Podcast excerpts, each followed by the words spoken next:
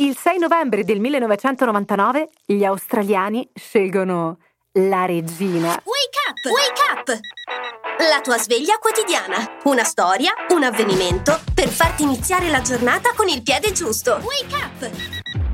Nel 99 gli australiani hanno deciso di restare fedeli alla corona inglese.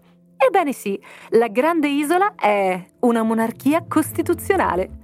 L'Australia rientra nel Commonwealth e quando, prima del nuovo millennio, i suoi abitanti furono chiamati a scegliere se avere ancora la regina come capo dello Stato, risposero di sì.